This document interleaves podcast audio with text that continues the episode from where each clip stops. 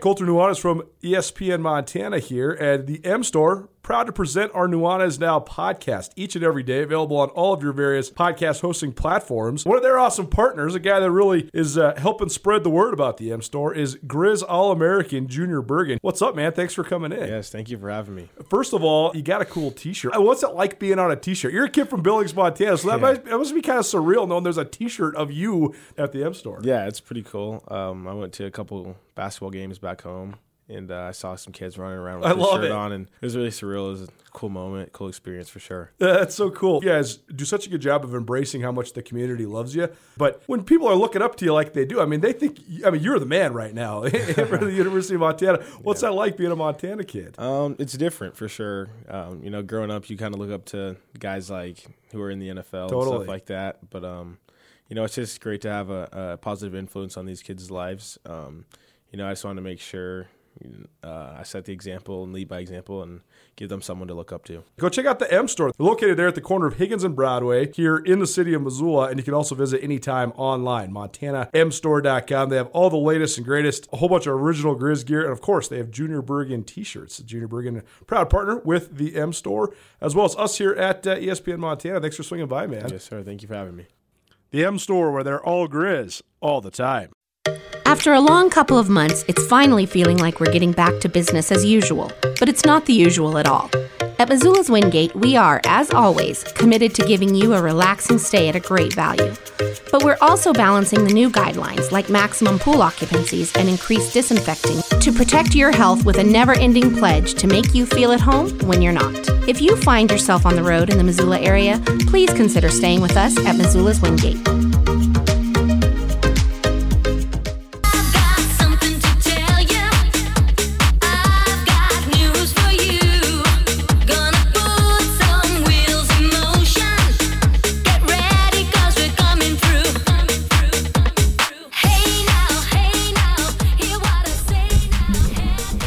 Welcome back to Nuanez Now. If you're watching on TV, just some of you look out the blinds. It's because there's cops in our parking lot.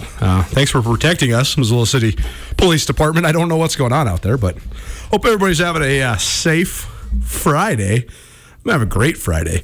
I told you at the very top of the show, I never followed up on it. This is a weekend like no other because we've got a little nice weather, but we still got snow on the mountains. So only in Montana is there an opportunity to maybe go skiing on one day of the weekend and golfing on the next day of the weekend and watch the NCAA tournament in between. Pretty good life we live here in the Treasure State, and that's why we love talking sports all across the Treasure State, right here on 102.9 ESPN Missoula, as well as statewide, SWX Montana Television. It is Nuanez Now.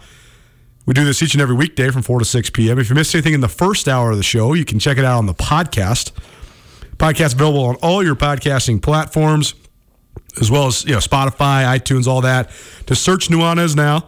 Rate, review, subscribe. 5-star ratings are always appreciated. We really love the reviews, so keep them coming. And the podcast is proudly presented by Blackfoot Communications, as well as the Wingate by Wyndham Hotel. Go down the Rangitsch Brothers RV phone line and double up the Nuanez on Nuanez Now. Brooks Nuanez, SkylineSportsMT.com, coming to us. Brooks and I spent a lot of time together for the first time during the pandemic because, you know, it's been weird times. So we spent a week in Boise together, got to consume Big Sky basketball fully in its duration. Now we're kind of switching gears into football. We were brainstorming for these segments earlier in the week and thinking, man, it's been years since we actually watched football. What are the storylines? What are we even going to talk about? So we have some good stuff to talk about. We will talk Grizz, as well as Bobcat, spring football. But first, we got to talk about the news of the day. If you haven't heard, if you missed anything in the first hour of the show, Tanner Groves, Big Sky Conference MVP from Eastern Washington into the NCAA transfer portal. He used the Big Sky regular season and tournament MVP before scoring 35 points against the Kansas Jayhawks in the first round of the NCAA tournament. So we go down to Rangitsch Brothers RV phone line. Welcome in, Brooks Nuanez. And Brooks, your initial reaction to Tanner Groves on his way out at Eastern Washington? Oh, Colter, man, it's kind of a bummer, is how I perceive it. Huge bummer. He's a really fun kid. He's a fun kid to watch. You know, I think I was, as much as anyone who had slept on Tanner Groves. I told you when he had won the Big Sky Conference Player of the Week a time or two early in the season, I said, That kid that plays about 7 minutes from Eastern is the Big Sky Conference player of the week. Huh? It doesn't seem sustainable. And then he keeps chugging along. Finally, I get to see him midseason in Bozeman play Montana State. And what an impressive outing he had there. What an impressive season for a really great kid. I've talked to him several different times, kind of off the record. Seems like an awesome family with him and his brother there at Eastern Washington.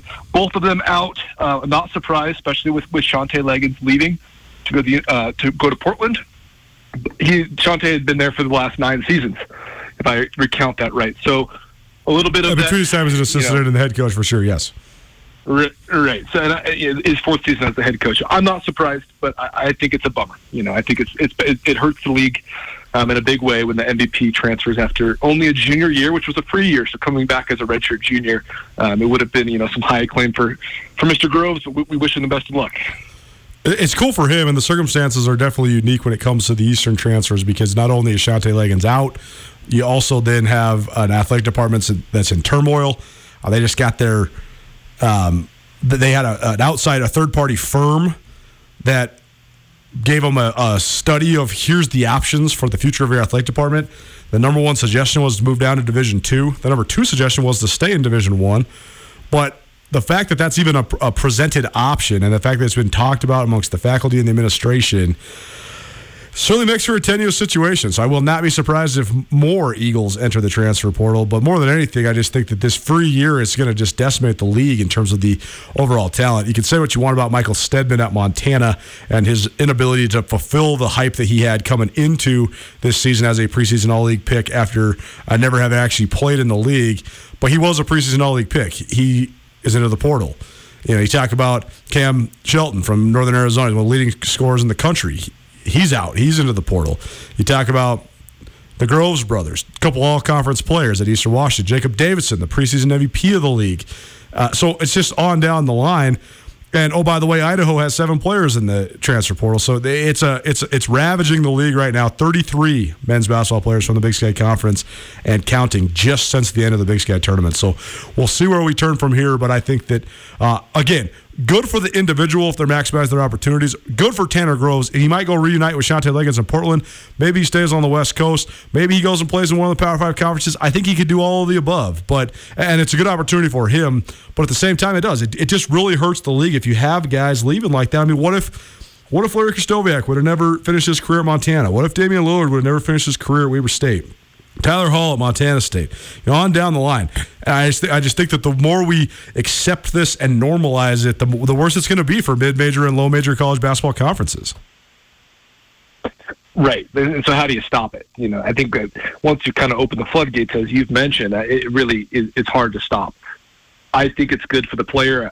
I am a little bit on the player side as far as player empowerment goes and the ability to control your own future and your own destiny.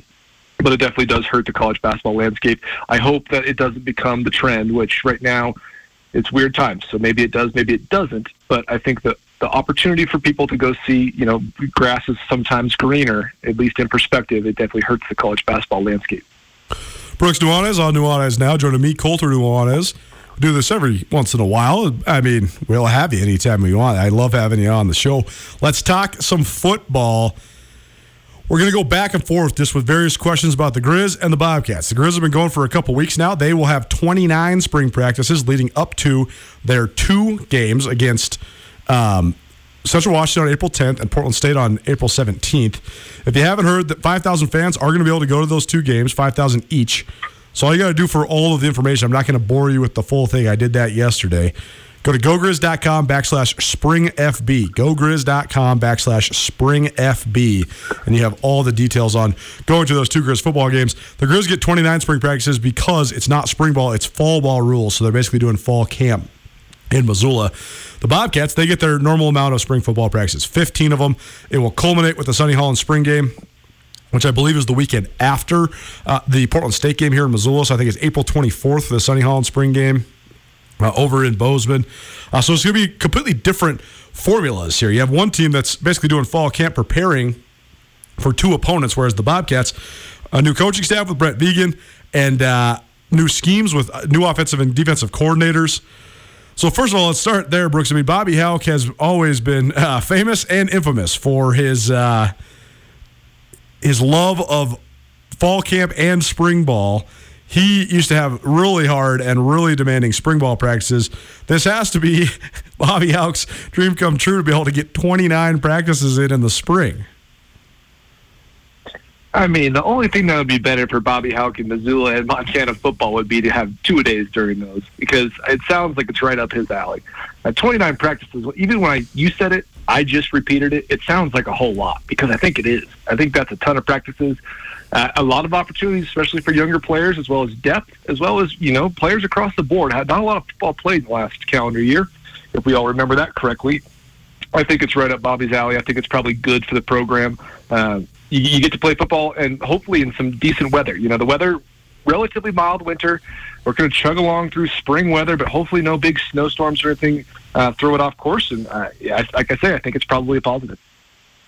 On the Bobcat side of things, Montana State started spring practice earlier this week. Of course, it was sunny and nice in Bozeman for 3 or 4 days leading up to the opening of spring camp. And then, of course, it snowed the day that it opened. That's just how it rolls in Bozeman and in Montana. But just the first broad question about the Bobcats, Brooks, is this team, under 4 seasons and 5 years of Jeff Choate, they were running pretty unique schemes on both sides of the ball. I guess the best way to describe their offensive scheme would to be describe it as a spread option gap scheme, where you're spreading teams out, you're using a lot of pre-snap motion, and you're running the ball, but your offensive line principles are gap scheme based. The defensive side of the ball, you could say it's a pretty standard 3-4 that really emphasizes length and guys that can run to the ball. Well, now they're going to run. I don't know what they're going to run on offense. They keep trying to say that they're going to try to find the right personnel and then mold a system on offense. Brent Vigen has a tradition of liking to run the football. He also has a good tradition of developing quarterbacks. So we'll see where they're at in terms of what the offense looks like, if it's much the same or much different than a year ago. But on defense, it's certainly going to be different, because they're not going to be running an odd man front anymore. They're not going to be running a 3-4. They're not going to have those multiple edge guys, which has been one of, once they had the personnel in place, one of their biggest advantages. Last year, I mean, they played such great edge players while then also playing that big safety, the big nickel, the three safety look, with three safeties in Braden Conkle, Jacquae Allen, and Jojo Henderson. But, Brooks, the question is then, how tenuous is this when you have a program flush with talent that's been running the same system for 5 years, now implementing new systems on both sides of the ball with coordinators in their early 30s who have never been Division I coordinators? It just seems like, it's not as if I don't believe these guys will do it. It just seems like the learning curve is going to be huge, and the implementation and acclimation to these new systems is going to be of paramount importance these next 15 practices to get ready for next fall.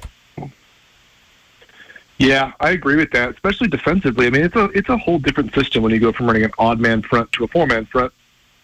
The way that Jeff Choate and Montana State have run the last 4 seasons was a lot of length on the edge, like you mentioned. But the front, the nose tackle position in the 3-4 is so unique due to the fact that oftentimes most every play is they're taking on a double team. So then when the quarterback is out, you have 11 on 10, and then all of a sudden now you have a nose tackle who takes on a double team, and the defense then gets put in a position of having a 2-man advantage, which is huge. And that's where you see Montana State stifling people, especially in the running game. They were dominant at all three levels, but the ball, you know, never got downfield on them because a decent pass rush, but able to stop the run so impressively. I think right now, and you and I kind of went through the roster, the edge, there's talent right now, but they're all upperclassmen, if not all seniors on the edge. And there is some talent and a little bit more depth on the inside. So maybe it's a principle of getting a couple extra inside guys on the field and seeing how that looks. But, you know, as you mentioned, the learning curve will be big as far as the run fits go are so different in a 4-3.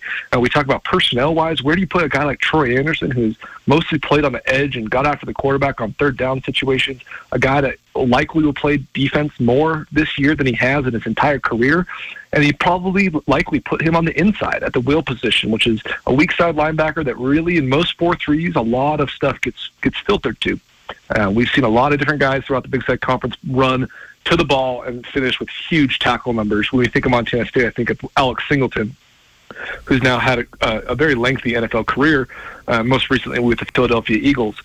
rack up 100 plus tackles back-to-back years at the wheel position. It is kind of the backside, when running backs like the fold back and the cutback lane, the wheel gets a little bit more of a free run than a lot of the strong side does. I think that if you have Troy Andersen in that kind of position, I see him being a tackling machine early on, but it really is a learning curve, and it's different on the back end as well. Montana State, as you mentioned, has had some really good safety play. But what does that look like with a completely different front seven? The way the ball comes out and the quarterback's hand will look different with the ability to get pressure. So, secondary-wise, things will be different as well on all three levels. It's tough to say it's a mistake because clearly they have intentions. And the other part is, when you mentioned young coaches, if you've never coached the 4-3 scheme, if you don't have odd man front experience, it's really challenging to just pick that up and implement it as your own. So that's probably where it falls back on, is what is the staff as a whole the most comfortable with? And it falls into the 4-3, which I think it'll probably be the most interesting part of the Bobcat offseason this spring. And as you mentioned on offense, I think they need to run the football. They've done that often willingly, often and successfully, and I think that probably won't change too much. We'll see how they develop the quarterback play. We always talk about it. What do you know? Montana State, we're talking about quarterbacks again. Well, really, they've run the ball all the way to being the number 4 team in the country. Maybe we don't need to worry about it so much, but as we all know, it's an important position in football. Well, it's like Jeff Choate used to always say, if you run for 275 yards a game, who cares if you can throw the ball, because you're running for 274 yards a game. So I think that it's maybe not something that a lot of fans want to see, but I think that when you establish it, it's tried and true, and then you're getting gash plays and averaging almost 7 yards per carry like the Bobcats did in 2019. Who cares if you can throw the football, because you're going to win a lot of football games like that, especially in the state of Montana. It's Nuanez Now, 102.9 ESPN Missoula. Maybe watching in on statewide television, SWX Montana TV. I'm Colter Nuanez, Brooks Nuanez, SkylineSportsMT.com. Joining me on the Rangitsch Brothers RV phone line. We're talking Grizz football, Cat football, it's spring football, but it's a little bit unorthodox because we have not had football for a really long time. So next question about the Grizz, Brooks. Speaking about prolific tacklers, the number one question everybody's wondering about Montana is, how do you replace Dante Olson? Well, I think the answer is you don't, but I do think that doesn't necessarily mean you can't replace his production. I don't think the Grizz have a guy on the roster that's going to have 160 tackles. I don't think anybody in the country has a guy on the roster that's going to have 160 tackles. I think that Olsen is a really good player, but he also was in the absolute perfect spot for his talents. That's why he won the Buck Buchanan Award. But I do think, though, you don't necessarily have to take a dip in production by running an inside linebacker group by committee, right? I mean, I think that Olsen is not replaceable, but I don't think that's actually as big of a hit to the roster as maybe people think. Yeah, no, there's no... You can't call a player with that level of production and that level of talent replaceable. I do agree, though. It's a committee. When we talk about the University of Montana football, I think that if you really break it down from a fan perspective, a lot of fans would agree that the linebacker position has been the most important position in Montana. We talk about the safety play at Montana. We talk about pass rushers who have racked up sack numbers and really influenced the quarterback, especially late in the season, especially in big games. We talk about a big offensive line and how important that has been to Montana. Oftentimes we talk about the quarterback, even though that position, all the way dating back to maybe even Dave Dickinson, we could throw in Craig Oakes, has at times not been as important at Montana. I would argue that the linebacker position has been the most productive position, one of the most talented positions, and the most important position. So overall, I think that Montana will always have depth at linebacker. It's a position you can recruit from the state of Montana. It's a visible position for fans to watch. It's a visible position for opponents to try to scheme up, but it's really hard to do so when you have talent. I think that Dante Olson is really not replaceable, but I do think, as you mentioned, with committee, you can do some of that with a little bit of depth, but also with scheme. They built it up so well for Dante Olson to be able to have the ability to tackle ball carriers in space, in the open field, exactly, as well as meet them in the hole, usually unabated. I think that you can kind of scheme up a little bit differently up front, especially with kind of gaps that you're holding, and the ability to run to the football from some of the other positions that you can kind of cover it with by committee. But he's a very memorable player, and that production, there is very few players, no matter how much you schemed it up, who could get 160 tackles in the entire country. So that's really hard to replace.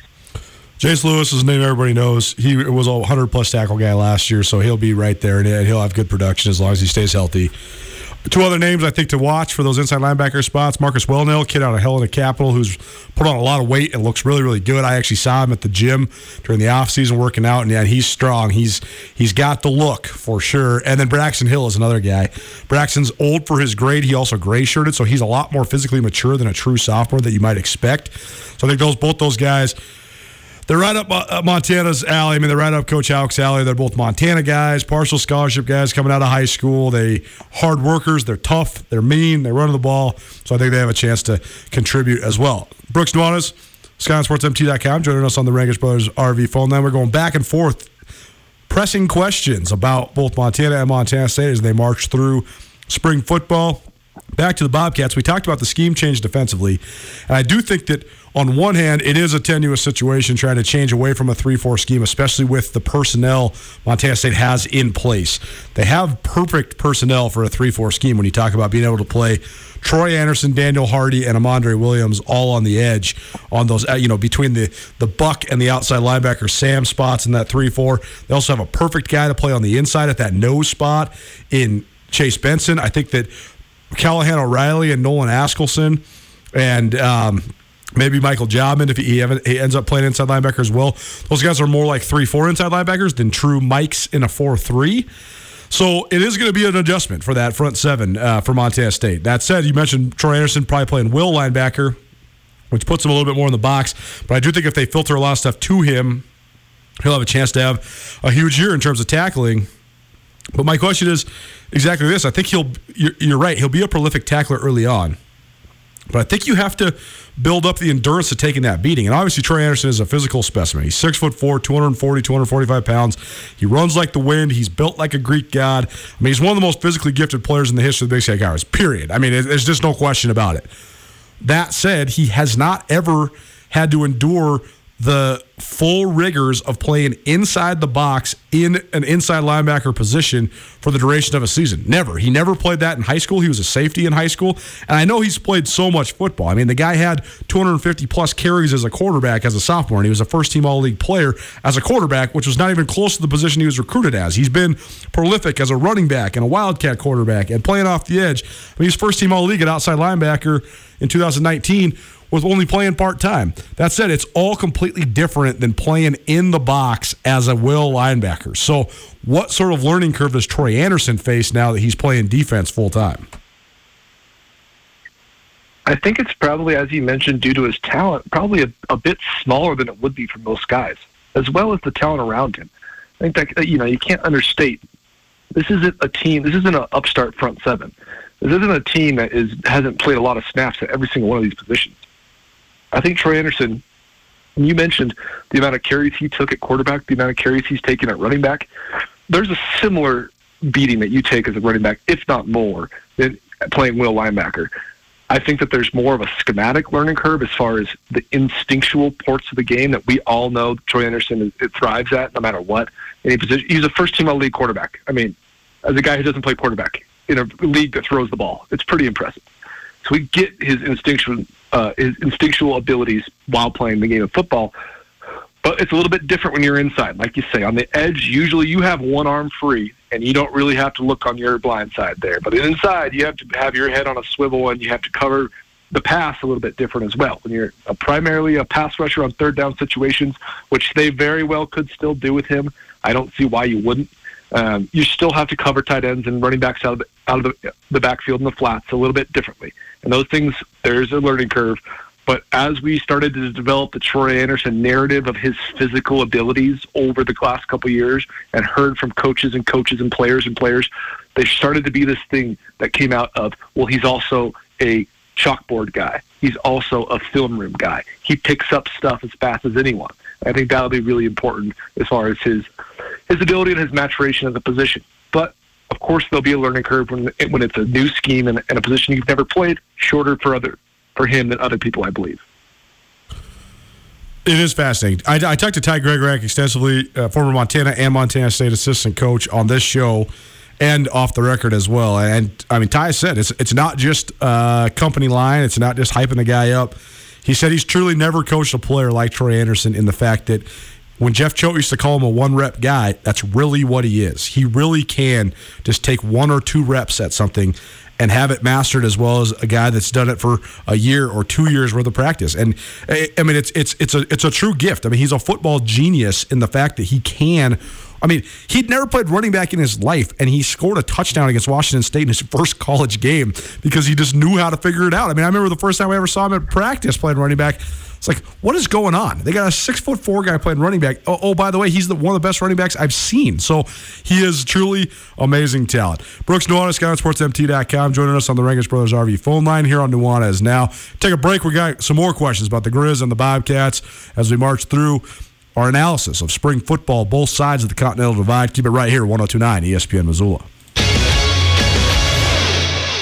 Blackfoot Communications is actively supporting the communities we serve across Montana and Idaho. We are installing hundreds of miles of fiber in our service territories, increasing the broadband experience in our rural communities. We are delivering remote workforce solutions for our business communities. We are creating new, innovative solutions for our local entrepreneurs and enterprise organizations. Learn how your company can benefit. Call today at 541-5000 or go to blackfootbusiness.com. Blackfoot Communications. Connect to more.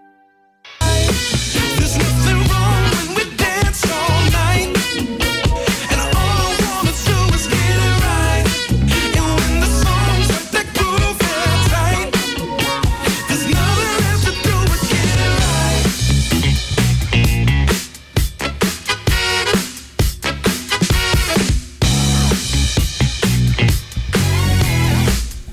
get it right. So Montana, happy Friday, everybody. Hope you're having a great Friday. I hope you got some great plans for the weekend. Still snow on the mountains, but the golf courses are opening up. NCAA tournament is in full force. Sweet 16 gets underway tomorrow. Major League Baseball starts next week. All sorts of stuff going on. It's a great time of year. Great time to be alive. Great time to live in the state of Montana. This is Nuanez Now, 102.9 ESPN Missoula. We do this each and every weekday, 4 to 6 p.m. right here on 102.9, as well as SWX Montana Television. If you want to get a hold of us, 361-3688. All guests join us via the Rangitsch Brothers RV phone line. And that's where we continue to go as we continue our spring football analysis, talking both Grizz and Bobcat football. Stick with the Cats, Brooks. We talked about some of those talented players on both sides and how they replaced those guys, but I want to talk to you about the Montana State guys that don't need to be replaced. I think that probably the biggest advantage that Brent Vigen, the new head coach at Montana State, inherits is the fact that he has among, if not the most talented and most veteran offensive line in the Big Sky Conference. You have multiple All-American candidates in Lewis Kidd and Taylor Tuiasosopo.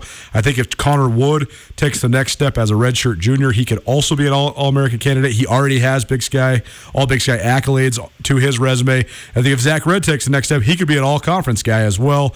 And then you bring in Cole Saying, who was a very talented kid out of the Trinity League down in California, but he's got Montana ties. He actually grew up in Hamilton, and he initially played for the Grizz. He started 2 games as a true freshman, ended up leaving, went to a junior college, and then returned to Montana, but not next to his previous home in the Bitterroot Valley, but instead coming to Montana State.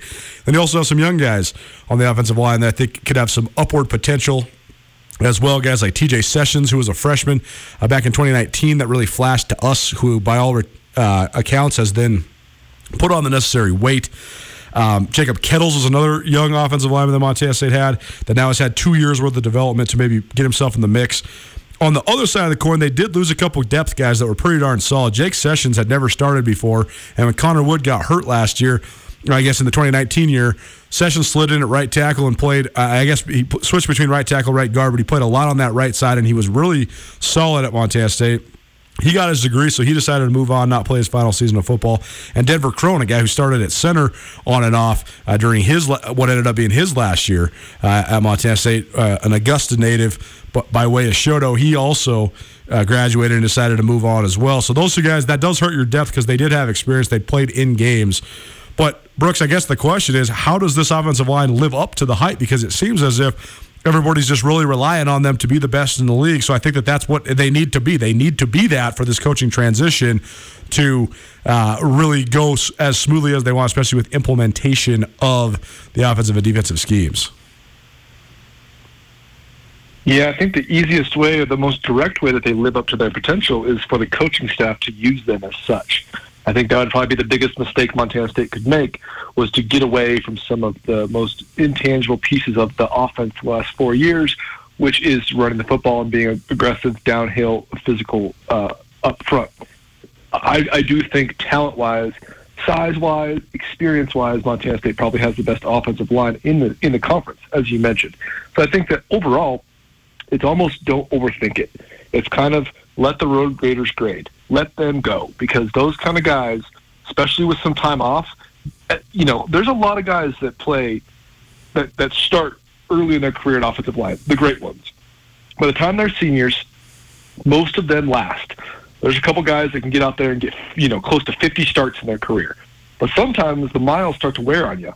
I think this last offseason, or the 2020 season where no fall and now limited spring is being played, is probably good for some of those guys with a lot of miles. I think you don't overthink it. I think you run the football and you use them as your focused featured group on offense and as a team as a whole, and you let it ride, because it took you to the semifinals last year. I think that they're good enough to do it again.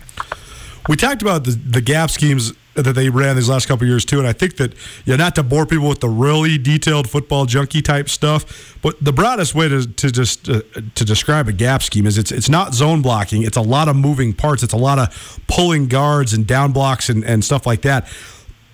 Taylor Tuiasosopo, Lewis Kidd, those two guys are both so athletic for how big they are. I think you have to have that element of your offense, because those guys are the best when they're on the move. Those guys are the best when they're leading the way through the hole. When Taylor Tuiasosopo gets ahead of steam, I mean, he's like a rhinoceros coming through the hole. I mean, he's just so big and strong and athletic that I think you have to continue to utilize that. So I think that if they realize that early on, I think that will be something that's pretty tried and true. Montana, on the Grizz side of things, Brooks Nuanez, SkylineSportsMT.com, joining us, breaking down both Grizz and Bobcat football. So back to the Grizz. Big storyline out of Grizz camp is Cam Humphrey going to be the starter? He's been in the program for 2 years. He started games when Dalton Sneed was hurt the last 2 years, but they're having a quarterback competition at Montana. They brought in multiple transfers in Kirk Reigel and Robbie Patterson. Kirk Reigel by way of South Florida and Robbie Patterson by way of Saddleback Community College, which is actually where Cam Humphrey initially transferred from as well. And then you also have upstart guys like Chris Brown, who's gotten a lot of internal hype, a kid from Bozeman, Montana, and then Carson Rostad, who's also got good returns. Hearing a lot of good things about the Hamilton High School quarterback, who's technically a true freshman, but he's been in the program now for more than a year. That's the other interesting part, is that you have, you know, Rostad arrived on campus in the summer of 2020, and so he's been there for, by the time next fall rolls around, he'll have been there for a full year without ever burning any eligibility, so that could aid his development as well. But I guess the broad question is, Brooks, is Cam Humphrey good enough?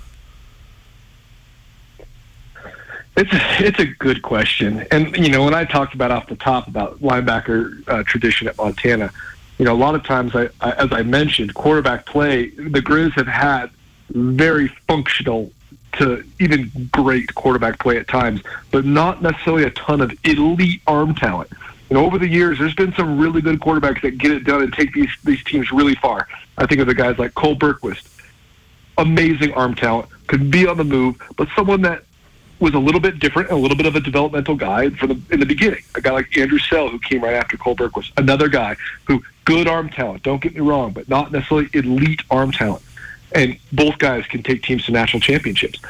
Then you see guys that come in with transfers. Montana has had quite a few different transfer quarterbacks. I mentioned Craig Oaks off the top. I remember Justin Roper came in from Oregon, started games. I'm interested by the transfers. Of course, you want to see how those guys pan out. And I'm also interested to see Chris Brown and Carson Rostad. Before I can tell you, is Cam Humphreys good enough, I am always interested in guys.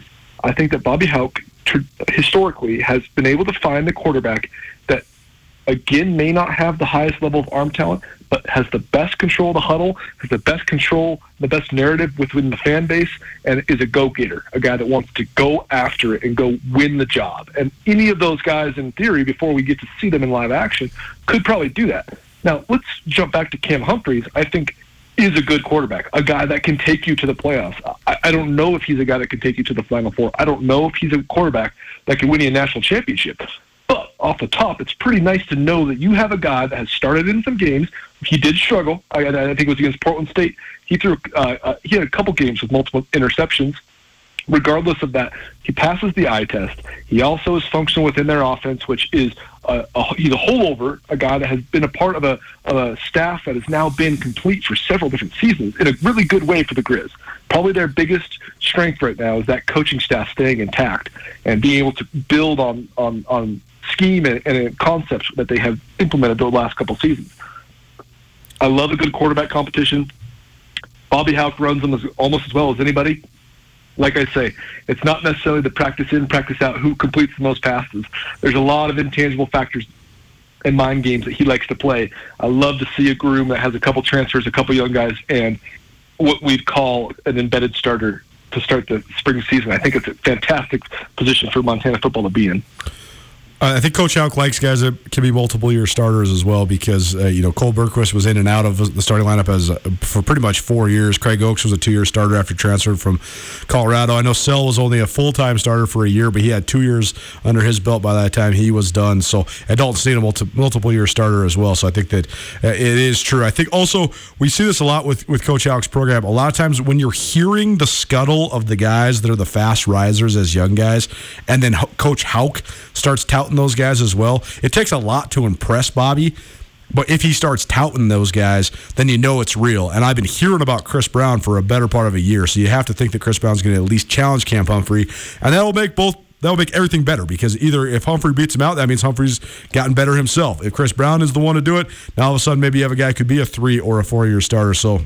And you also mentioned, that was an interesting comment, you mentioned the narrative. And I do think that a Montana guy, for what Montana's trying to rebuild and for what they're trying to salvage as far as the way that the program has fallen, they got it back on track now. And I think that having homegrown talent, I mean, you could say what you want about it, but it's what people in Montana, it's what people in Missoula, it's what Grizz fans want. And if you have a quarterback who can be the star and lead the way back to glory, return to dominance, as they like to say, I think it is. It's good for the overall narrative surrounding your program. Brooks Nuanez, SkylineSportsMT.com, joining us on Nuanez Now, talking all things spring football for both Montana and Montana State.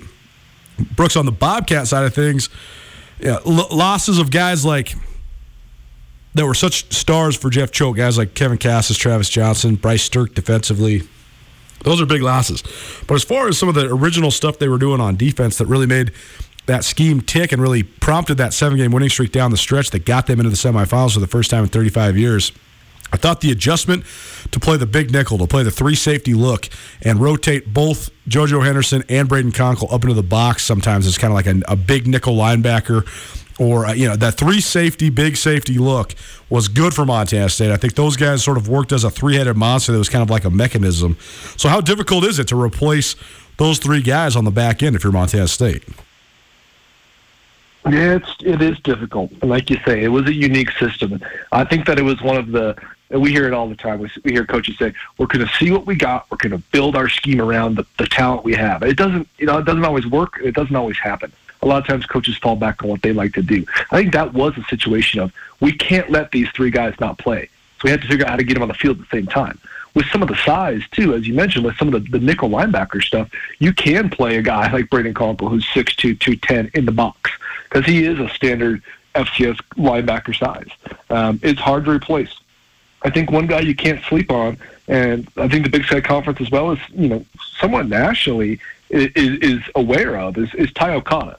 A guy that started out as a true corner, kind of jumped into the nickel role, has played a decent amount of safety, a walk-on guy from the beginning, a really interesting player. He gets after it, man. He throws his body around. He's tough as nails. Smart, really too. Really impressive player for them. I think he's going to – smart, too. I think he's going to continue to develop. I mean, the way that the opportunities he was given, how much he seized those opportunities and put himself into a substantial playing time.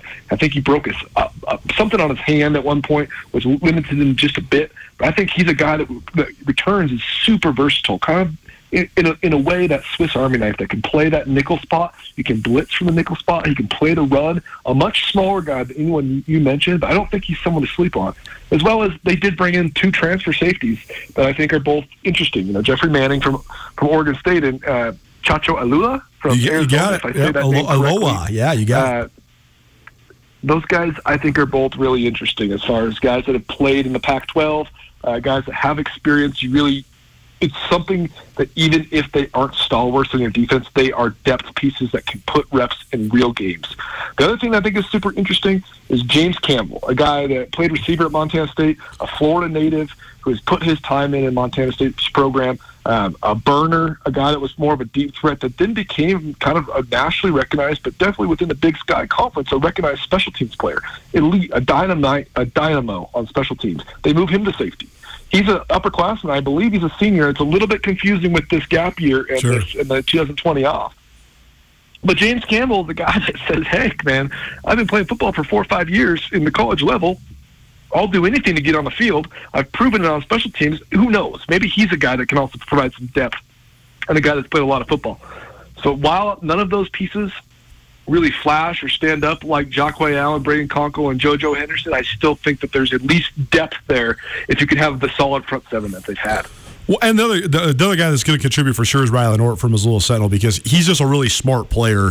He was a high school quarterback. He's hard for me to not name Rylan Ort. He's a guy that pops, too. He's a guy when you watch, he pops. Yeah, I mean, he's really good physically. I mean, he's a great athlete. I mean, he was a state champion javelin thrower. We've had him on this show multiple times. Great kid, really, really smart guy. I think he'll pick up the scheme really quick, so I think he'll have a contribution as well. And it's the same story. The Montana State secondary, they do have Tyrell Thomas coming back on at corner, and so, same with LaVell Price. I know before Jeff Choate left, he talked highly about Tyler Bohannon as well as Eric Zambrano. But here's the thing is we just named a whole bunch of guys, and they're all going to get their reps during spring. But here's the other interesting part. With the 0 year, with this NCAA waiver where you can transfer right away, basically these guys, I'm not saying they're battling for roster spots. All the guys we're naming, they're absolutely on the roster. They're absolutely going to be in the mix. They're absolutely going to get some playing time. But if you see guys that maybe aren't fitting what you want, you can also go out and hit that transfer portal again, and you can go fortify the talent. So I think they have a lot of pieces to build on and start from. But I also think that the rosters for both the Grizz and the Bobcats are going to be in flux here moving forward. We got a couple more questions to get to. We also got one more break to get in the book. So keep it right here, 102.9 ESPN Missoula, Brooks Nuanez, SkylineSportsMT.com. Joining me, Colter Nuanez, back. Just 3 minutes. We'll be back answering just a few more questions about Grizz and Bobcat spring football. I'm Colter Nuanez. You're listening to Nuanez Now. The world may have slowed down, but it didn't stop. If you're back on the road and traveling to Missoula, we invite you to give Missoula's Wingate a try. We love our regular corporate guests and offer fantastic service, great year-round rates, and clean and comfortable rooms that will keep you coming back. While you're here, you can rack up the Wyndham Rewards points for free nights or airline miles. And starting in July, you can release some steam in our newly expanded fitness room. The team at Missoula's Wingate would love to make you feel at home.